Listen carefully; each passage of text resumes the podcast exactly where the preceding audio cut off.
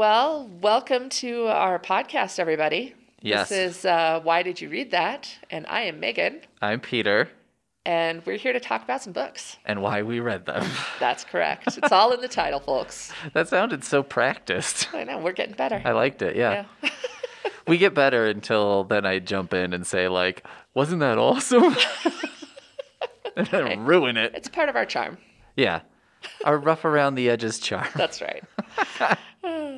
We're just like everyone else. It's Terrible true. at things. Yeah. Yeah. So, what we usually do when we do these podcasts is I bring four titles, uh, four books that I've read recently, and I tell Peter about them, and he picks a couple that he wants to hear more about. And then we switch it up, and he tells me about four books that he read. That's right. And I pick two. Yep. So we get we talk in depth about 4 Mm-hmm. mention four others. Yep. So that leaves you all with eight things. Eight possibilities. Yeah. An embarrassment of riches, you might say. I've brought a, a pretty exciting set today. Yeah. Yeah. One of them is very unusual. All right. Well, I feel like mine are going to be boring by comparison, but we'll see. We'll see how it goes. well, I would say unusual, but that doesn't mean not boring. Yeah. we'll get to it. We'll get to it.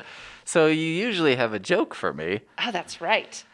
How how could I have forgotten the joke? My partner slash uh, one of the listeners of this show. Last night we were like getting ready for bed, and she was like, "Ooh, Megan's gonna tell you a joke tomorrow. You'll have to tell me what it was." And I was like, "You're excited like the day before that I'm gonna hear this joke." Yep. Well, So- you know, it's a it's a it's a thing to to put on your calendars. I'm starting to wonder if you should deliver the first part of the joke, then we do the entire show, then the punchline comes at the end to force people, who are just here for the joke. It's called technology. We're not we're not stopping anything. We splice it in somewhere, That's just right. in the middle of me talking. It's like, by the way, here's the punchline, so that you'll miss it if you don't listen. Okay, I'm ready. All right. Uh, I'm trying to find one in particular, and I'm not seeing it. So give me a second. Okay. I just heard a child in the lobby that sounded like a cat. Wah. yeah, you heard it too then. All right. Well, oh there there it is. There's a third page. There's a third page, everyone. There's and three pages of jokes. Okay. So this is um, this is not so much of a call and response joke. It's just me telling you like a little bit of a story. All right. All right. Let me tell you, Peter. If I ever find the doctor who screwed up my limb replacement surgery, I'll kill him with my bare hands. no, no.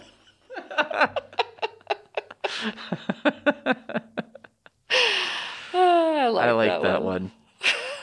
I was just thinking the other day about uh, how I'd like if every sports league had like a, a secondary league that was basically just like whatever bizarre body modifications you want to do, you're in. So like if you have bionic legs, like robot, if you have a Terminator that you can make that can play baseball, it's in. Yeah. You know, if you want to, uh, yeah, if you want to remove your arms and replace them with a bear's arms, and that works for you somehow and somehow enhances your ability to play football, I'm in, you know, because I'm just like, that would be pretty fascinating to watch. I if you can invent a jetpack that works, If you had bare hands, you'd have to play for the Bears, right?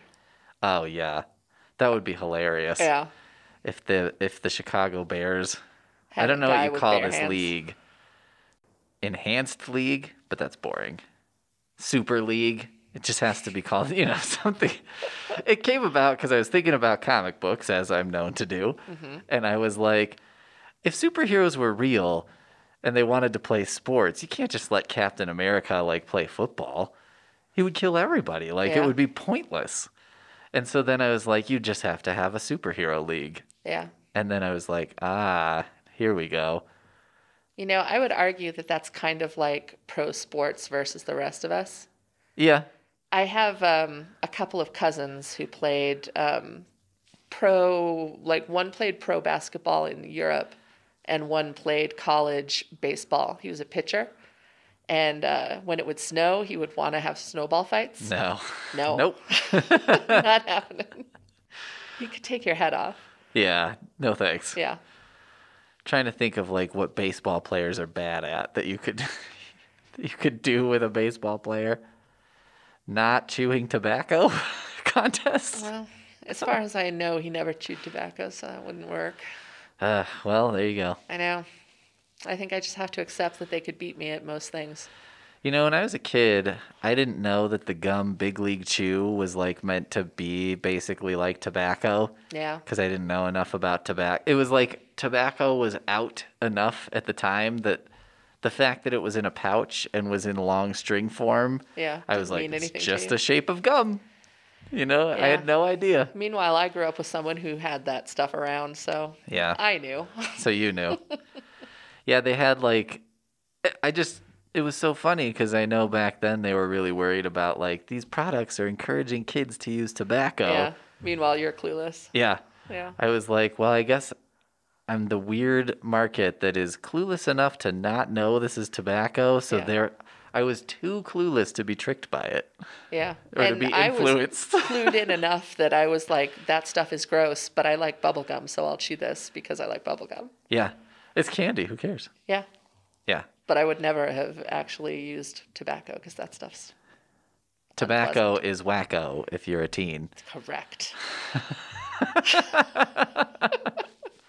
That's our PSA for, All for this episode. Before we go too far, much further off the rails, Yeah. you want to hear some about some books? Yeah, I do. All right. So my first book is called Faithful by Alice Hoffman. Okay. And this is a book about a teenage girl who gets into a car accident on an icy road, and her best friend ends up in a coma and is brain dead. And it's kind of about her coming to terms with that and depression and figuring out kind of the meaning of her life after that moment. Is this a true story or No, fiction? fiction. Alice Hoffman. What's she famous for? Practical Magic. Okay. Yeah, is her probably most famous book. She also wrote Here on Earth, which was, if not the first, one of the first Oprah picks. Oh, okay. Yeah. So for a bunch of things. Yeah. Okay. She's pretty famous. All right. Then is, I this a, have. is this a new book or is this a? Hang on, I think I have. It was out in 2016. Okay. I'm counting that as new. No, yeah, no, no, not old. Yeah. Can't drive yet. Correct. then I have a novella called The Ghosts of Sherwood by Carrie Vaughn. Uh, Carrie Vaughn is a Colorado author, Northern Colorado. I can't remember if she's in Fort Collins or Boulder, but she's in a, in this vicinity. And uh, it's a story about uh, Robin Hood and Maid Marian after, um, so King Richard has died and King John is now, you know, or Prince John is now King John. And they have three kids and are living like their normal life. But the king is still someone who they had a lot of conflict with in their past. And uh, I'm trying to figure out how much to give away. It's very short. It's like 100 pages, so I don't want to give too much away. It's hard to talk about too. Yeah. yeah. Okay.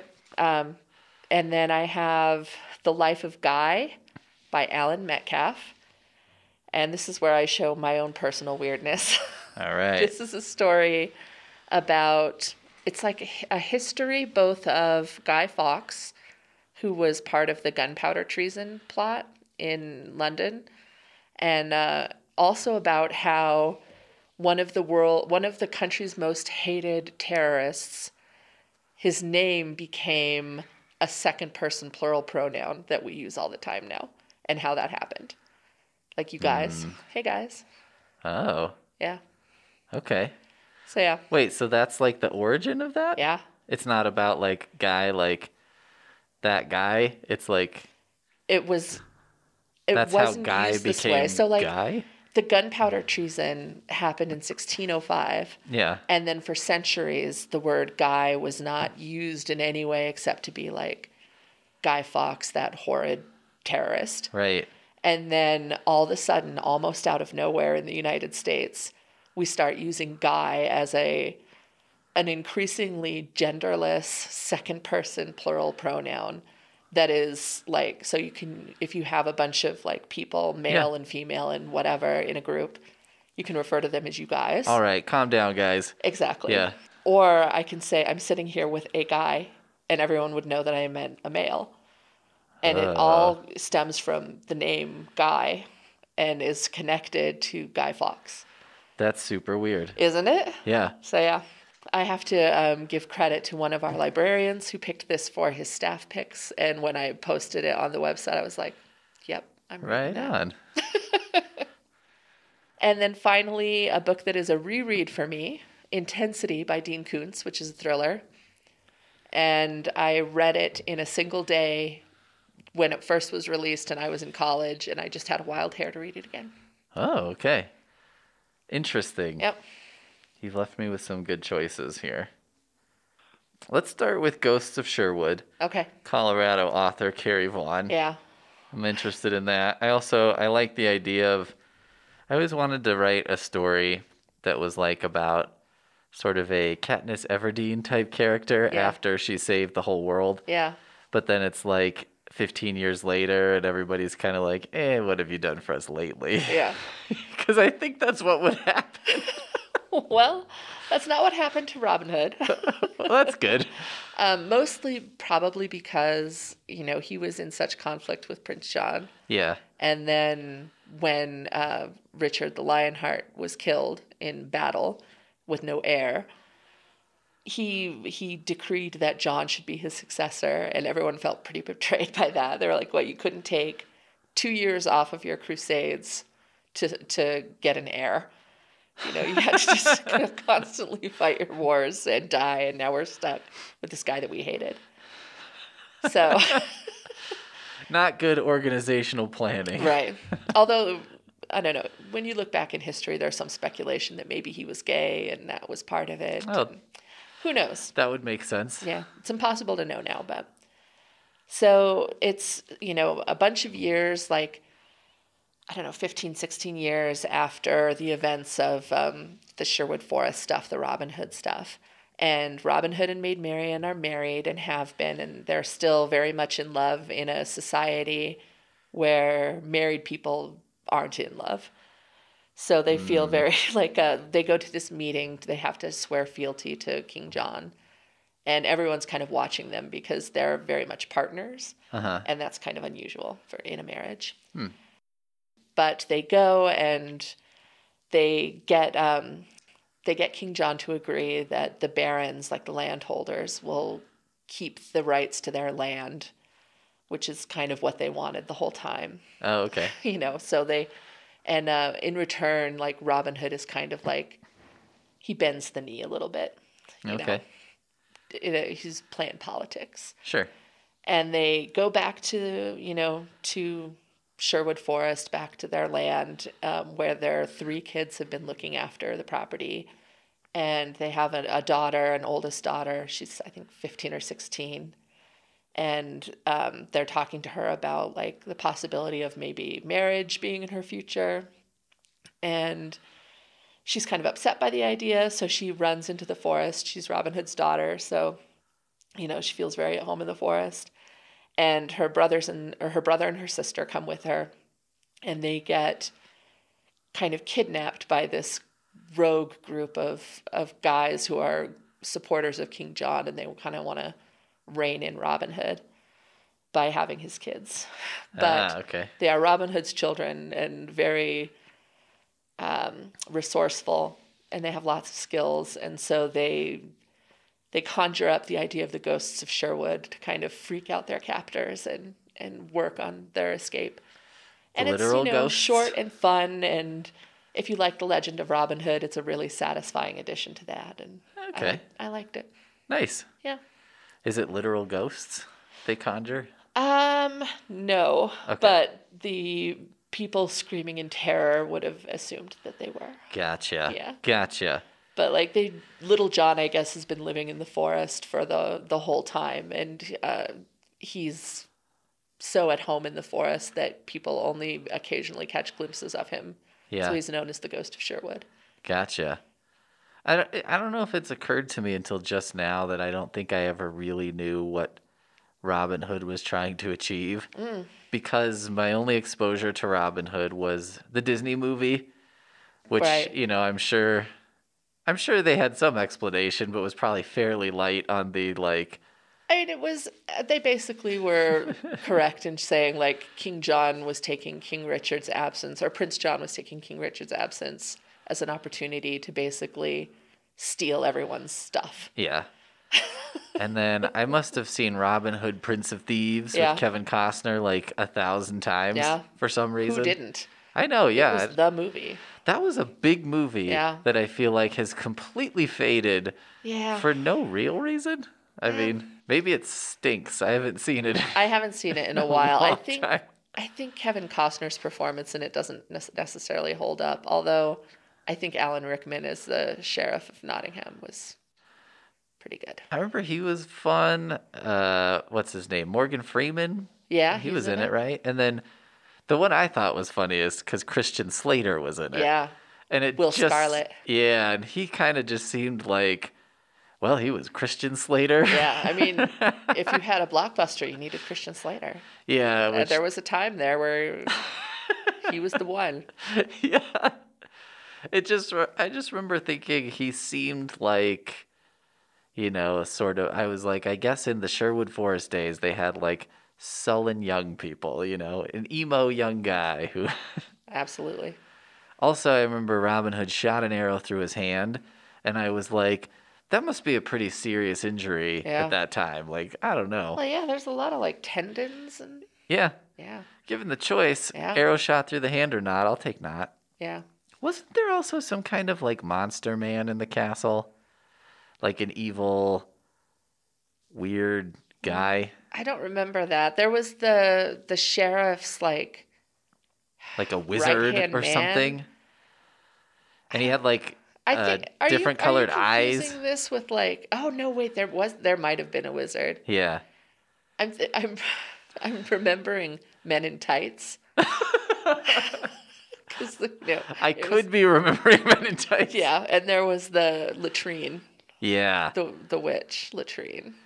So maybe I could. I don't know. Who knows? I haven't seen it in decades, literal decades. I'd have to watch. It would be funny to watch that and to watch Men in Tights again. yeah, I think I'd enjoy Men in Tights more, to be honest. I probably enjoy that more and Robin Hood less. Yeah, Maybe I shouldn't watch it. Maybe the memories should just be what they are. yeah. Well, that sounds pretty good. It I- was really fun, and it's uh, like I said, it's like 102 pages or something. And I think actually, the first chapter starts on page 11, so Oh, it's it's really it's quite short. Yeah. And there's a great scene, the scene that everyone wants. Like if you're going to read a Robin Hood story, you want the impossible shot. of course. Yeah, and that's in there. So I do like the impossible shot. yeah, it's good stuff. Pretty amazing. Yeah, All right. So that's called Ghosts of Sherwood by Carrie Vaughn. by Carrie Vaughn. All right. I'm ready. I've got selections for you. Excellent. Uh, my first choice is a book called Curse Words by Charles Sewell or Soule. It's spelled like soul with an E on the end. Okay. Uh, it's about a wizard from another dimension who comes to our dimension. Okay. And originally he's going to destroy it and then he changes his mind. As as is his prerogative. but he's also still kind of a jerk. Okay.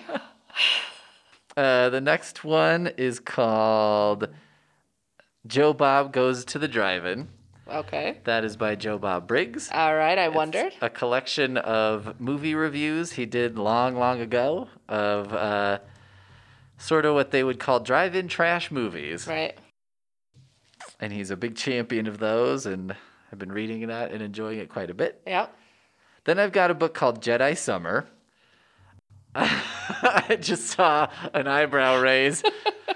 it's actually uh, less nerdy than I thought it was going to be. Okay. Because it, it mostly centers around a boy and his brother. Um, they're living in semi rural, I think, Pennsylvania. Okay. Um, and it's the summer when Return of the Jedi is coming out. So they're waiting for it. But then it's just a bunch of other kind of slice of life stuff that happens in between. Okay. It reminds me of maybe the quieter parts of a Stephen King book. Okay. The last thing I brought is sort of a book, sort of not. I brought a wiki reader.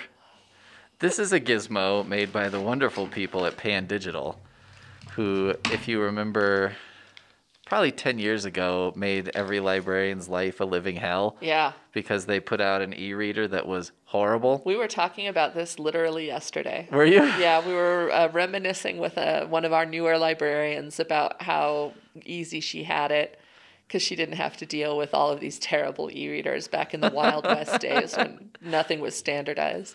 They really were bad. I think the Pandigital was the second worst. The worst was the Sharper Image Literati. Mm. That thing was, for people who don't know, it was like when the e reader craze was kind of first starting, Yeah. everybody was getting in on the game. But like the interfacing and the way they cooperated with different And formats, the hardware sometimes. the hardware didn't really work. A lot of things were bad. Yeah, Pandigital was pretty bad. yeah. Pandigital at some point put out this gizmo, which is all of Wikipedia in this little. It, it's like a little bit bigger than a kitchen timer, is kind of what Yeah. it looks like. Yeah. And you can just read, you can look up anything on Wikipedia, but I like it because it's got a random button. Oh, so the book that I've brought is sort of Wikipedia. all right. Um, but I brought this device and I can talk about it and I can also talk about some of the gems All right. that I found. Hmm, okay. Yeah, this is this is a good uh, this is a good set from you. Thank you. I'm not sure what I actually. I kind of want to hear about all of them, so this is rough. Um, but I'm really curious about Joe Bob Goes to the Drive-In. Great. So Joe Bob, Joe Bob Briggs, as a young man, started getting a job as a, a movie critic in Texas. And he was sort of like the anti Roger Ebert because he was not, he was like purposely not classy and would go to the drive in and watch uh, movies like Basket Case, you know, and he would write these glowing reviews about movies like Basket Case. Yeah. Or he would do Phantasm. Phantasm, yeah. And like the deeper in the Phantasm series it got, the more excited he was, you know. and the more, you know, the Puppet Master series, stuff like a lot of Charles Band full moon video type stuff. Yeah. So it's pretty delightful because in the columns he kind of has these ongoing stories about like people he's trying to date or like trying to get his car repaired so that he can go to the drive-in and do his job and uh, you know an ongoing feud with his editor that i'm pretty sure is entirely made up.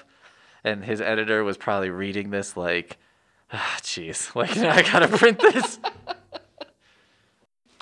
But what I like about it is like it has a very summer feel for me, which is like because going to the drive-in makes me think of summer, like outside, nighttime. It's also like I totally lost my train of thought. It's a pleasant view of summer, which I don't always enjoy. Yeah. It's also a pretty uh, fun way to like look at some older, trashier movies, and he's really good at picking out the gems. Yeah. But then also, you know, he's like, some of them, I know I'm talking about it and it sounds good. It's not. Like, it's not worth watching. Yeah. You know, and then he'll usually put in something at the end where he does like a tally. Yeah. And so it'll be like, you know, you know, limbs cut off with a circular saw, four, you know, and like, and you're just like, what are we talking about here? Yeah. times that a guy kicked all the way through another guy too like that's kind of his like rating system i would call it you might also know joe bob briggs because he did monster vision on tnt back in the day mm-hmm.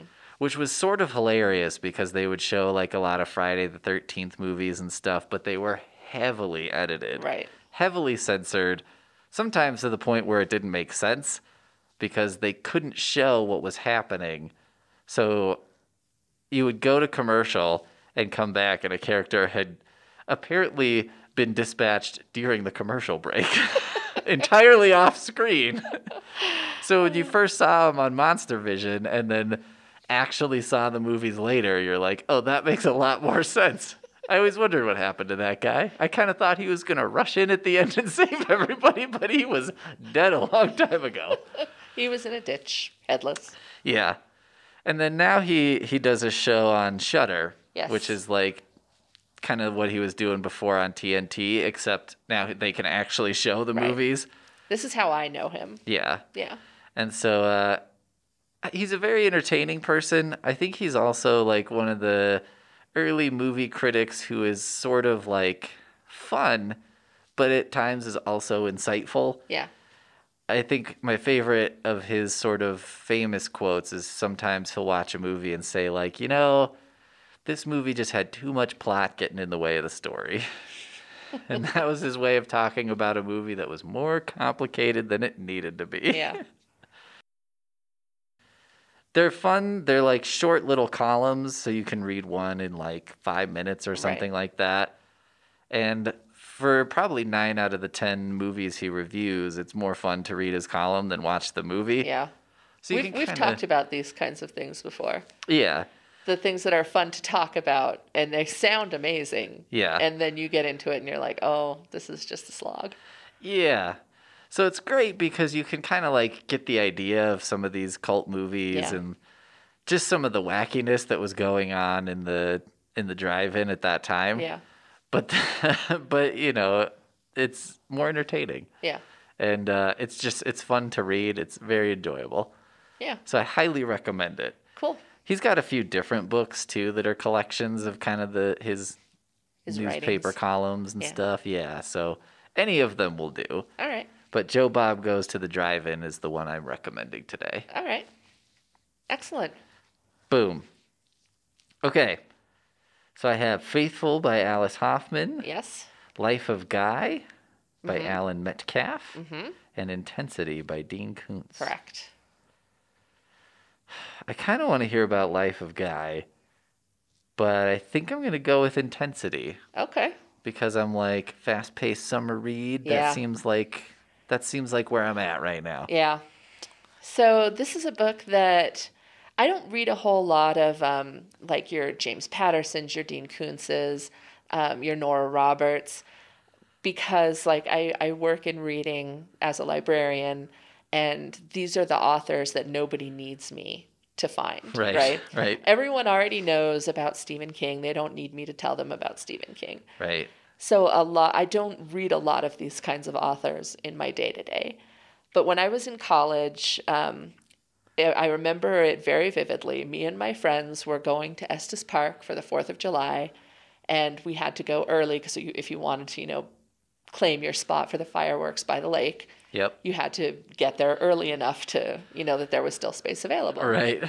So we were there, we parked up, we had our like little blankets and our cooler with our snacks and everything, and we were hanging out. And I brought Intensity by Dean Koontz, which is like 400 pages. Like it's not a short book. No, and yeah. uh, I read the entire thing before the um, before the fireworks started.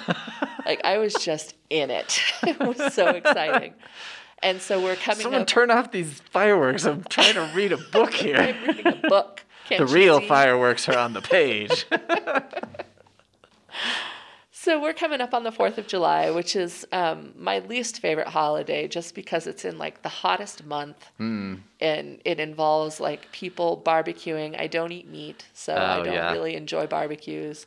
Um, it's outside where the heat is, where the bugs are, where the sun is going to burn my skin. I burn very easily. yeah. So it's just like there's nothing for me in the 4th of July.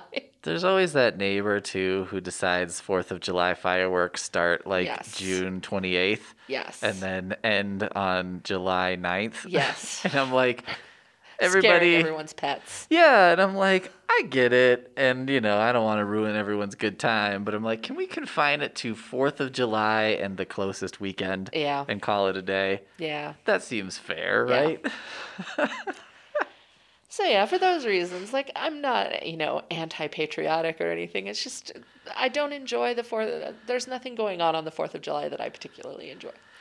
if you had to design a holiday and it was like I'm designing a holiday that Megan will have no interest in. Right. Fourth of July, I'd have a hard time beating that. Yeah. I'm not into parades. I'm not into summer.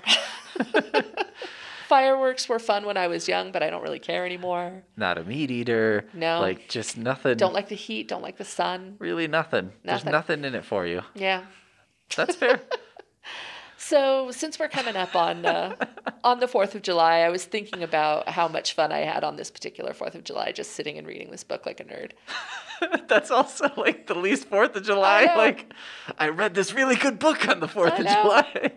So I decided I wanted to reread it because I remember it, but I don't remember it so vividly that it's going to be like boring to reread.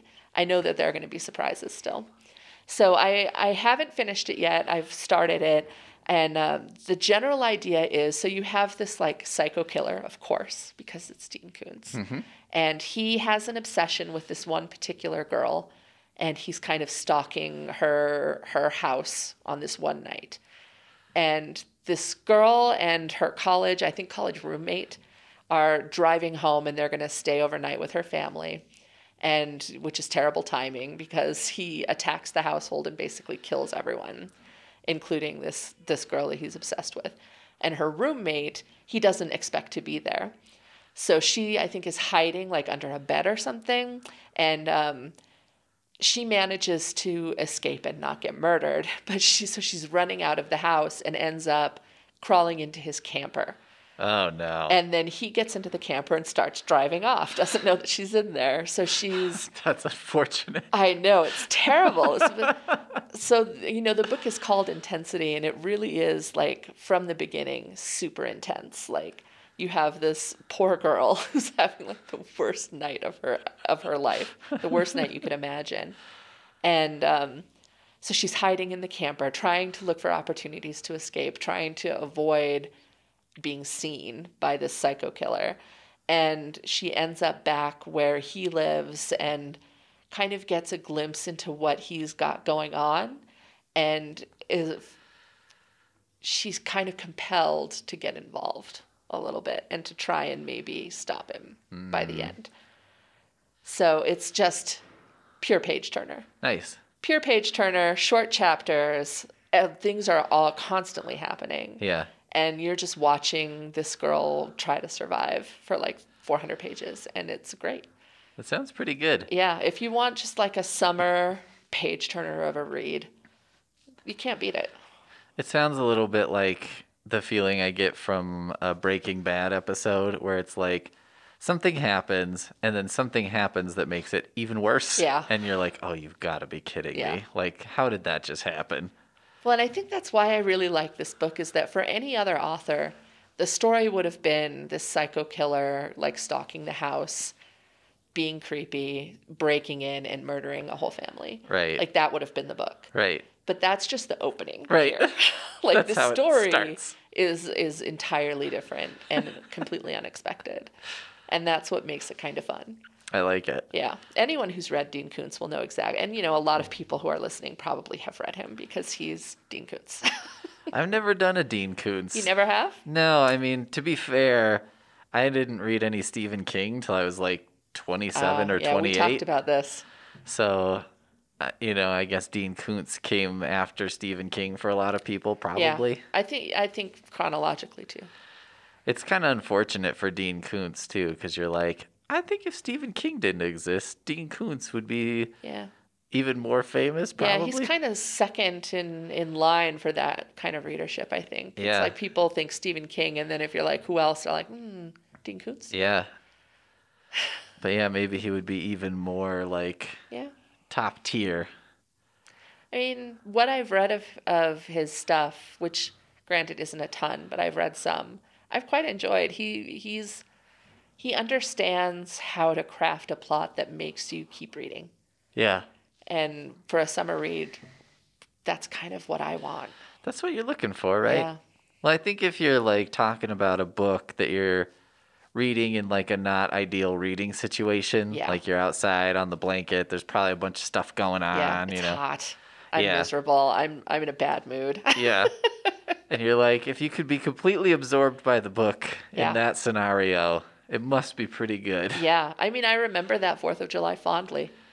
So Yeah. that tells you everything you need to know, I think. That's a good one. Um, we don't have it in our regular collection. I had to get it through Prospector, but it is available through Prospector. So, and I'd say worth getting. All right. It's a fun one. Boom.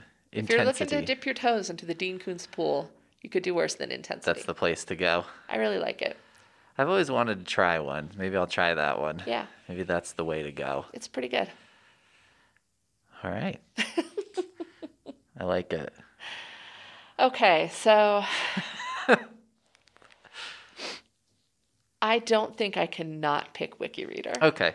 That's fair.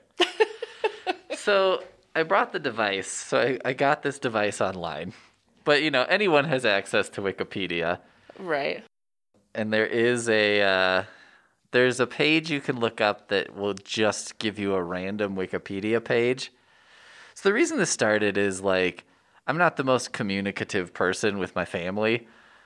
I just don't I'm not like a big phone talker or texter or whatever. Yeah.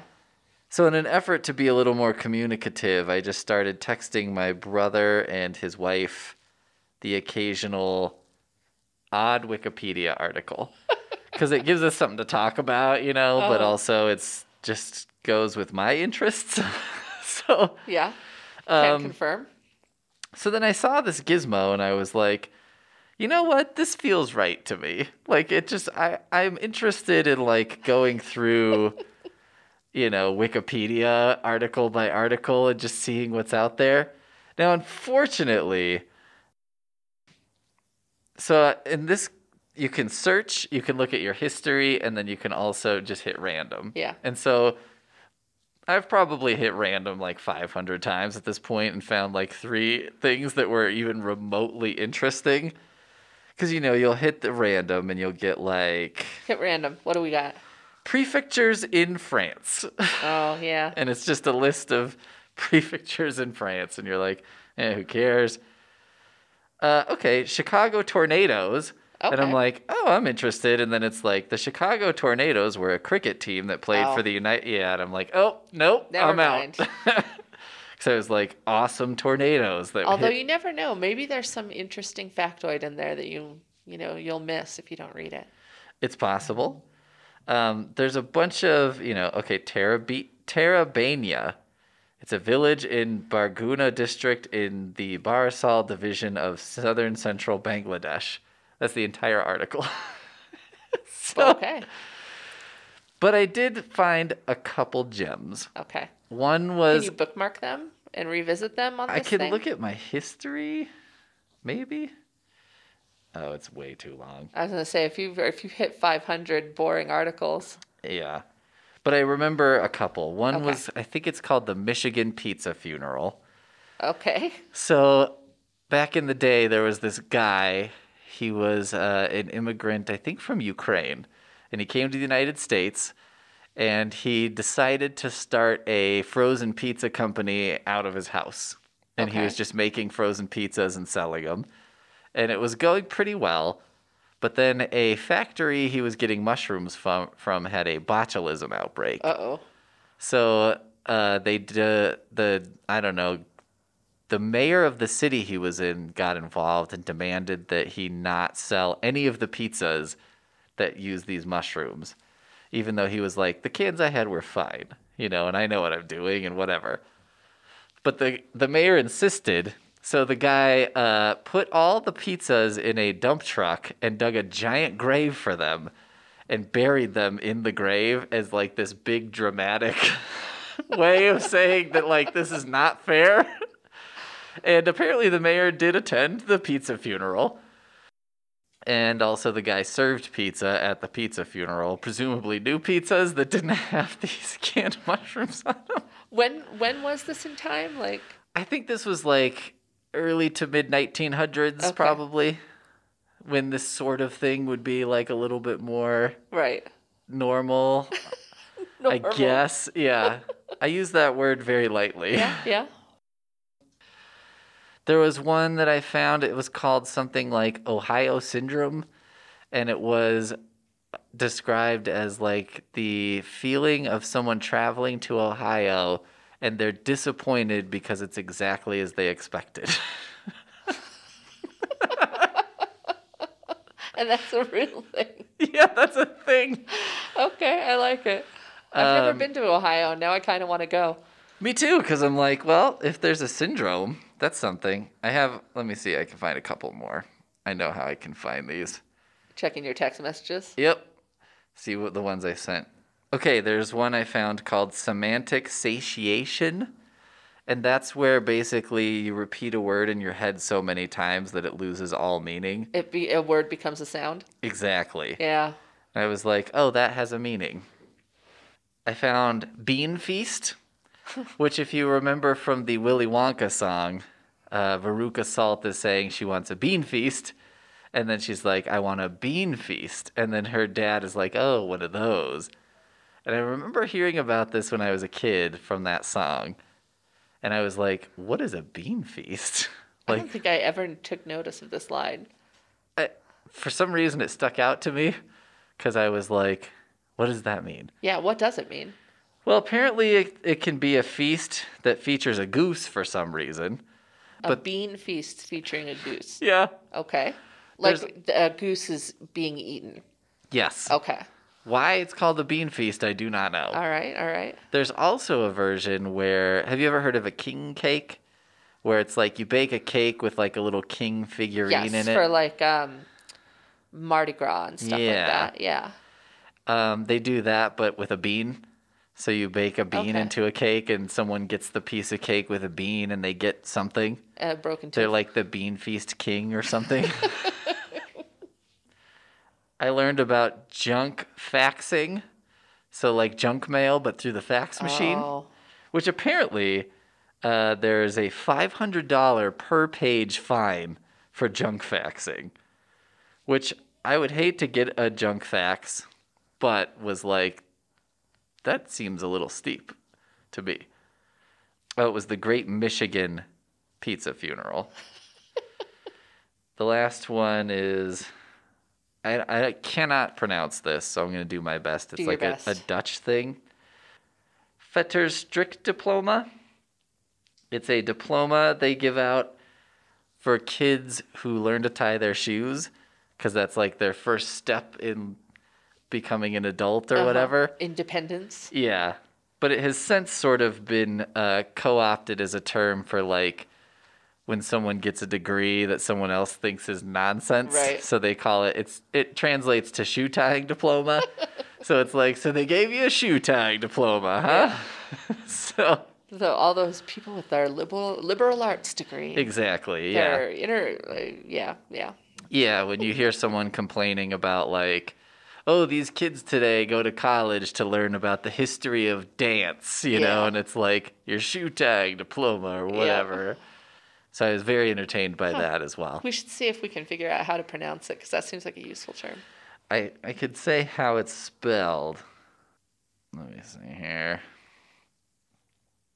I have to scroll way up now.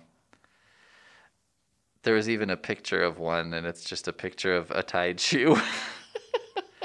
V E T E R S T R I K diploma. All right.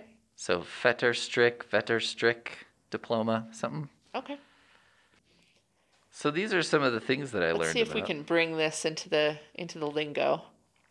Yeah, I've come to decide that my favorite Wikipedia articles are stories about people that are doing very petty things, like the pizza funeral or uh, like a holdout house. Oh, know, or s- spite house. Yeah, Yeah. Spite House. That if you've never read about spite houses, look that article up. It's Yeah. pretty great. They- um, and they're weird looking. Yeah, it's a it's a really bizarre thing, and it's kind of wonderful. Yeah. So I don't I don't know why it just seems like spite really It speaks to you on a personal level. maybe it just brings out the creativity and in certain people I think don't have that creative side, but spite really brings it out of them. and they react in ways that I would not have expected. Yeah. So anyway, I guess in a weird way, the book that I'm recommending is Wikipedia. Um, Who among us has not gone down a Wikipedia rabbit hole and come out hours later? It's true. There is also a feature on Wikipedia that most people don't know about. Well, one is you can down anyone can download all of Wikipedia, um, and you could put it on a device. Which this device also spoke to me because when I was a kid, I was obsessed with the idea of making an actual Hitchhiker's Guide to the Galaxy, and I was like, you know, this is actually kind of close to that Yeah. idea. But the other feature on Wikipedia, a lot of people don't know about, is you can there's a if you sign into Wikipedia, on the left-hand menu there's an add to book option. So you can take a bunch of articles, put them together in a print book, and Mm-hmm. they'll print it and send it to you. They're actually pretty reasonably priced. Yeah. So one year I did that for Christmas for a bunch of friends and family and just found all the weirdest articles I could Yeah. find and You told me about this, and I did the same thing for my brother for Oh, Christmas yeah. one year. And he was so taken by the idea that I he told me he was going to do it for his friends for Christmas. it's delightful. Yeah. It's so fun And, and, you can it's really tailor it to, for the person, Oh, yeah. like the kinds of articles you're including in there. exactly. So, yeah. It's cool pretty idea. wonderful. So I, I highly recommend that. So I guess the book I'm recommending is sort of Wikipedia, Yeah. but you know, uh, surfing Wikipedia in a new way. Yeah. And yeah, this is the Wiki Reader, and it, it just Is it so it's searchable? So if like you Yep. wanted to read about yeah, Tyrannosaurus Rex, you could search for that. yep. You can type it in. It's got a Okay. technically touch screen. Mm, Well, I mean, I remember the the e-readers, so Yeah, I mean, okay, so it is a Pandigital product. Yeah. And we can't escape that fact. so the touch screen's not wonderful. It's also you scroll and the scrolling is not very fluid. ah, you know. It also I'm pretty sure if you look at this and I don't know if this is intentional, but you've got the screen and that's square and you've got the bezel, but then it's got like a a case, like a white case. I don't think it's even. I'm pretty sure it's slanted. And I I don't know if that's an intentional design. Do you see what I'm saying? Like up at the top, the white border and then the black border are different sizes on the Oh. left and right sides. yes, it's to the it's shifted to the right. Yeah, and I get mildly disoriented when I use it. And I think it's possible that that's on purpose, but I don't know why. Yeah, that doesn't make any sense, and it really doesn't appeal to my sense of symmetry. No. Well, and it just it seems weird to me because I'm like, wouldn't it be harder to make an asymmetrical device like Yeah. this than a symmetrical device? So the device itself also holds many mysteries of Yeah. what were they thinking. All right, so tell us, give us a skinny. What'd you pay? I paid forty dollars. Okay. which is cheaper than it was originally. You can't always find them that cheap, but usually someone's trying to sell it on eBay or similar f- and you know doesn't really know what they have. Which I, to be fair, like they don't know what they have and I'm like this is an amazing thing, but Yeah, I mean they have a yeah. so I don't think they make them new anymore. And you know, they bought it at Goodwill for $5. Oh. So they So made a, a tidy lucky. profit. So yeah, you could find them. Goodwill.com is a good way. It also, I don't know why, but you have a, a kid safe option. You can put in a parental control with a password okay. so that if your kids are searching it and they search something bad, I don't I don't know how that's flagged exactly. yeah. I don't know if it works at all. It may not work at Yeah. all. I wonder what their standards are. I don't know. I'm just hopeful that because when it first when I first fired it up, it asked me for a password, and I had to put in a password to set a password for inappropriate articles. Right. I have no memory of what I set as the password. I think it might have just been the number one. Because I was like, I think a Pandigital device is going to let me just put in a single digit as a password, and I was correct. but so I'm hopeful it it whatever, but I also kind of think that if I just took the battery out, it probably Yeah. won't remember, Yeah. and I could just set a new password, which will be number one again. Yeah. I, I mean, I wouldn't take any bets on that. I think you're probably right. Yeah. So that's the wiki reader. That's a very you thing. I it just was so weird. Yeah. I just it felt like such a there was probably a brief period where someone would be like, you know, my uncle would love this. Yeah. This is perfect for him. He doesn't want to get involved with the internet, but he would be curious. Yeah. And uh, now that that age has passed, Peter is in. With his ancient iPhone. yeah. Mine's not ancient anymore. Oh, you had to replace it? Well, I got a new one in 2020. Okay. Yeah, I had to replace it. I was rocking the iPhone 4 until 2020. Yep. So I think I was like when it, I saw someone was tweeting something the other day about like, can you believe people are still walking around with an iPhone 6? And I was like, mm, yes. That would be me. yeah. But at some point with the iPhone, it starts being like, oh, this doesn't work anymore. Yeah. Like this That won't update and thing. yeah, Yeah. all the apps are like, well, it has to update to this version in order to work, and we're not going to let you do it. Yeah. So you're just stuck. Yep. So that's what happened, and so well, I'm I'm that person who hangs on until the last possible moment, and then I'm like, well, I guess I need a new phone. that's what I did too. Yeah. Yep. And then I was like, well, I'm not really getting calls and texts reliably anymore, and the government gave me a stimulus check, so I guess Time this is for a, new phone. sign. Yeah. I really don't have a good excuse to not get a new phone at this point. Well, rest in peace, old phone. I still have it. I'm still convinced that I'll figure out something worthwhile to do with it, but that seems less likely by the Yeah. day. It seems like wishful thinking. To I me. know. I know. Maybe I can put all of Wikipedia on it and then browse it. Oh boy. All right. All right, so the books that uh, my four books for this week. Um, first was Faithful by Alice Hoffman. Um, this is a relatively slight book. I think it's under 300 pages. And it's about this teenage girl who loses her friend in a terrible accident and how she deals with the survivor's guilt and the depression and the trauma of everything. And it's um, it ends up being a fairly hopeful story, but also like she goes through it. she goes through a lot um, after she has like a like a mental breakdown after the accident and ends up in a mental hospital where she is subject to some sexual abuse. So content warning for that.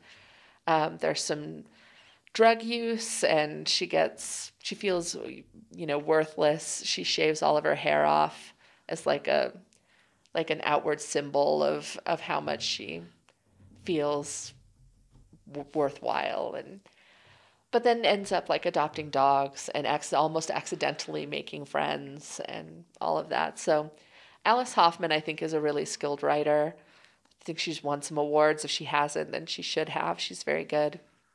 And it's it's interesting that it's called faithful because it's not it's not religious really at all. And for most of the book the main character doesn't really even have faith in herself or anyone else like she talks about how she doesn't believe in miracles she believes in tragedy and you know bad Dark. things happen throughout the entire book and yet somehow you come out the other end feeling like you know some sort of hopefulness. I don't know, but I, I thought it was really uh, it's an emotional book. I cried, which I hate. You got me, book. There's a character who ends up with terminal cancer, so heads up for that. That's a thing I'm sensitive to, so I always want to give people a heads up. There's no there's no surprise cancer things. Jeez. All the things happen. all happened. the things Yeah. all the things are in this book but it didn't feel like she was you know being manipulative emotionally manipulative in any way it didn't feel like she was using these things to like make some sort of ham-handed point Hmm. um, i just thought i thought it was really a nice um, emotional kind of thoughtful thought-provoking read i read it for my for the far afternoon book club it was our our pick for june Ah, so okay. um, and we had a very good discussion about it as well. So it's a great pick for book clubs. As I'm sure you always do. at the Far Afternoon Book Club. Absolutely. Which- We meet on the third Thursday of every month at 1.30 in the FAR meeting room. Look at that and natural we would welcome your attendance. Natural plug for a library event that slipped right in. Uh, all right, and my second book was The Ghosts of Sherwood, which is a novella about the Robin Hood legend that we talked about. Then we've got The Life of Guy by Allan Metcalf, which is my nerdy language book. and it is um, it's a collection of language stuff and history stuff. It goes all the way back to the Tudors. So it kind of starts with Henry VIII, like ditching the Catholic Church. And it, it talks about like it's it starts there. These are like the events that had to happen in order for this unlikely change of a of a first name into a second person plural pronoun. Yeah, kind of like a butterfly effect of like, all of the things that had to be in place for this to happen. huh?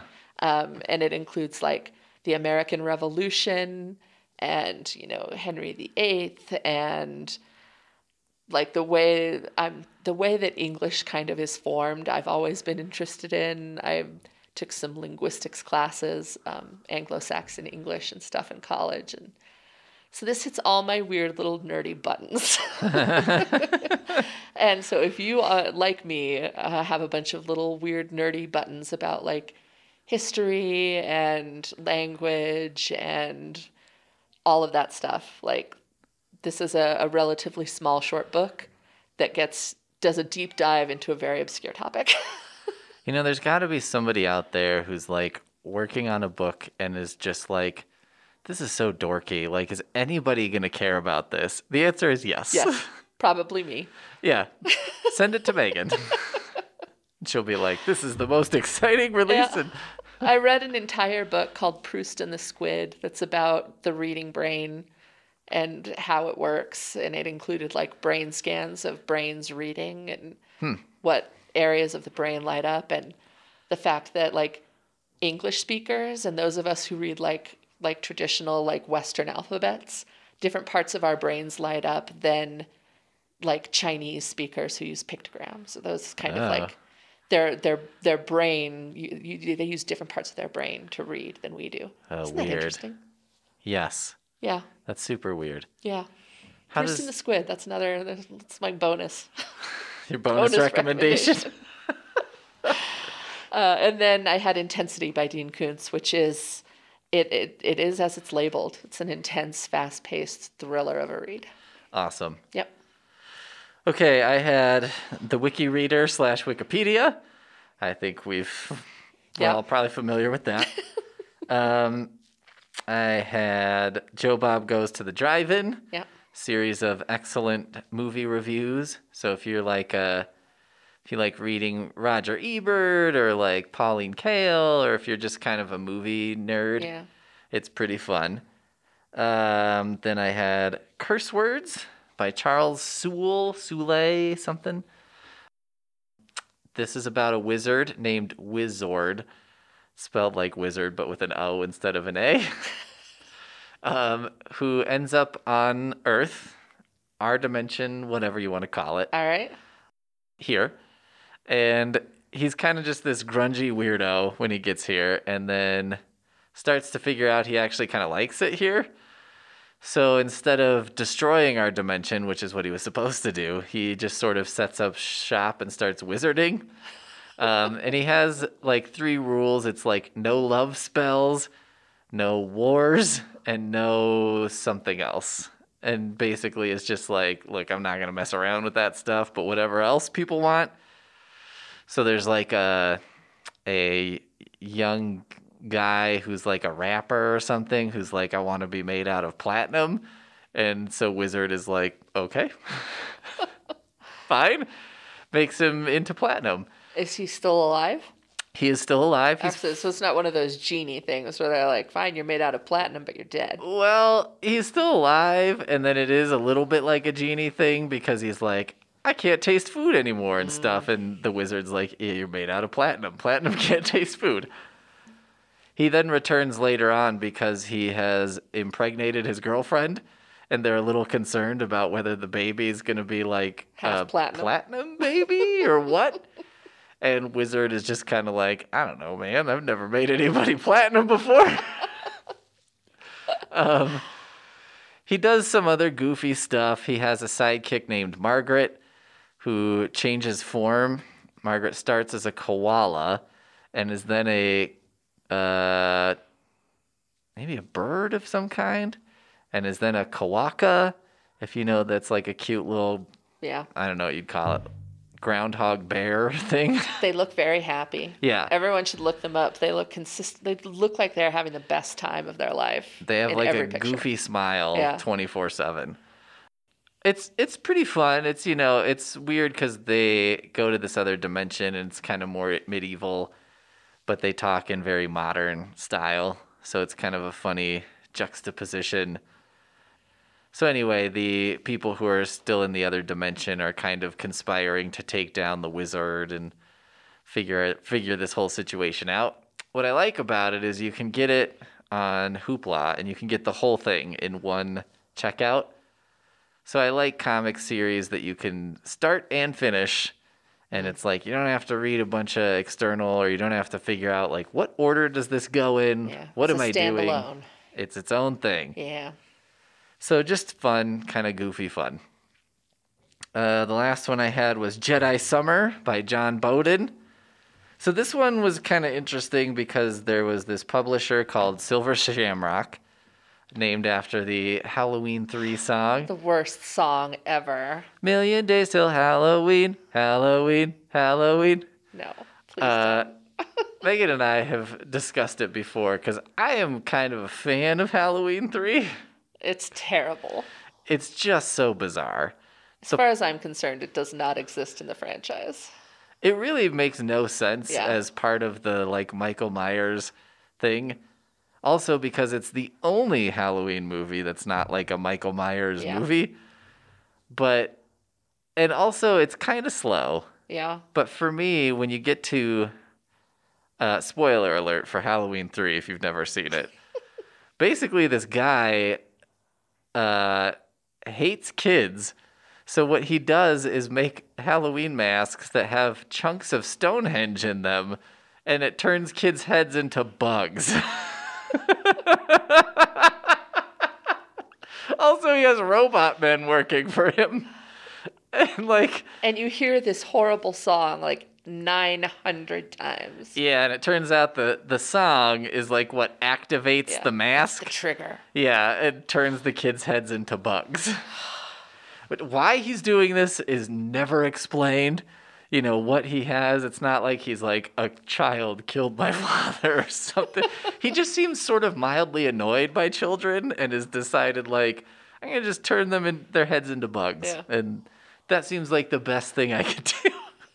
And he's like an old businessman. I'm like, how many kids do you encounter on a day to day basis? Like, just can't you just sell them the masks and make money off them and laugh all the way to the bank? Yeah. Anyway, uh, the publisher collapsed because I'm not totally sure why. They had some kind of internet kerfuffle where the publisher said or did something uh, not good. Not on the level of like, you know, being a sex pest or something, just like maybe like racially insensitive or something. Okay. I didn't really follow the story because I was like, you know, I think I'm full up on terrible news today, and Fair. I, I really have no uh, input on this one, so whatever. But so this book went out of print, and that was unfortunate because you know all the people who were published under this publisher really had no involvement in Right. what was going on. So I got this book and I was excited for it because I was like, oh, I'm glad I was able to get a copy despite it being out of print. So it's about these two brothers. They're relatively poor. They're growing up in like a trailer park in rural Pennsylvania. They're excited for uh, Return of the Jedi to come out at the end of the summer.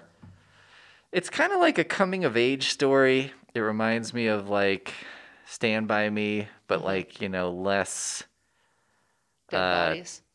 less dead bodies. They're well, about the same number of dead bodies. Oh, okay.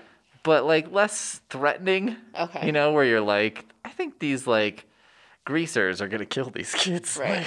Like, this is pretty messed up. but it has some of that vibe to it, and it's it was just nice. I don't know what I expected. It was not. It's not as much a horror move or a horror novel as I expected. Mm-hmm. So I kind of kept waiting, like, when's the horror, the big horror thing gonna happen? And it kind of does, and it kind of doesn't.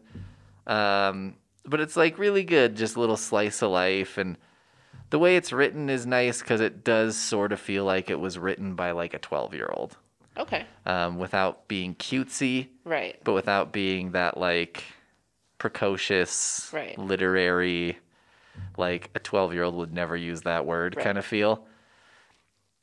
So I highly recommend it. And it might be hard to get a hold of. So if someone listening to this wants to borrow it from me, I will send it to you. Yeah. I guess just email me, pderk at highplains.us. I will send it to you if you're in the United States. I'm sorry, I'm not. It's I have nothing against Ireland, but I'm not gonna pay like twenty five dollars to send you a book. It's Fair just enough. not gonna happen. Fair enough. But I, will foot the bill to send it to someone in the United States. Or if you're a patron at the library, yeah. I could just put it on hold for you. I don't even have to send it to your house. So just send me an email. If you That's want. nice. if- That's very generous of you. Thank you. Yeah, I thought so too. I think I'm pretty generous. Yeah. All right. So you started. Does that mean you also end it, or do I end it, or have we Oh, I- never decided that? I think we mostly just go, hey, good job, us. and then just sort of coast to a stop. Pretty much, yeah. I don't think we have like a, a, a defined ending Hmm. proce- procedure. Why mess with success? All right. I feel Good, like good job, us. Eight books. Eight We did it. books in the can. once again, success. We done it. We'll see you next time. Bye, everybody.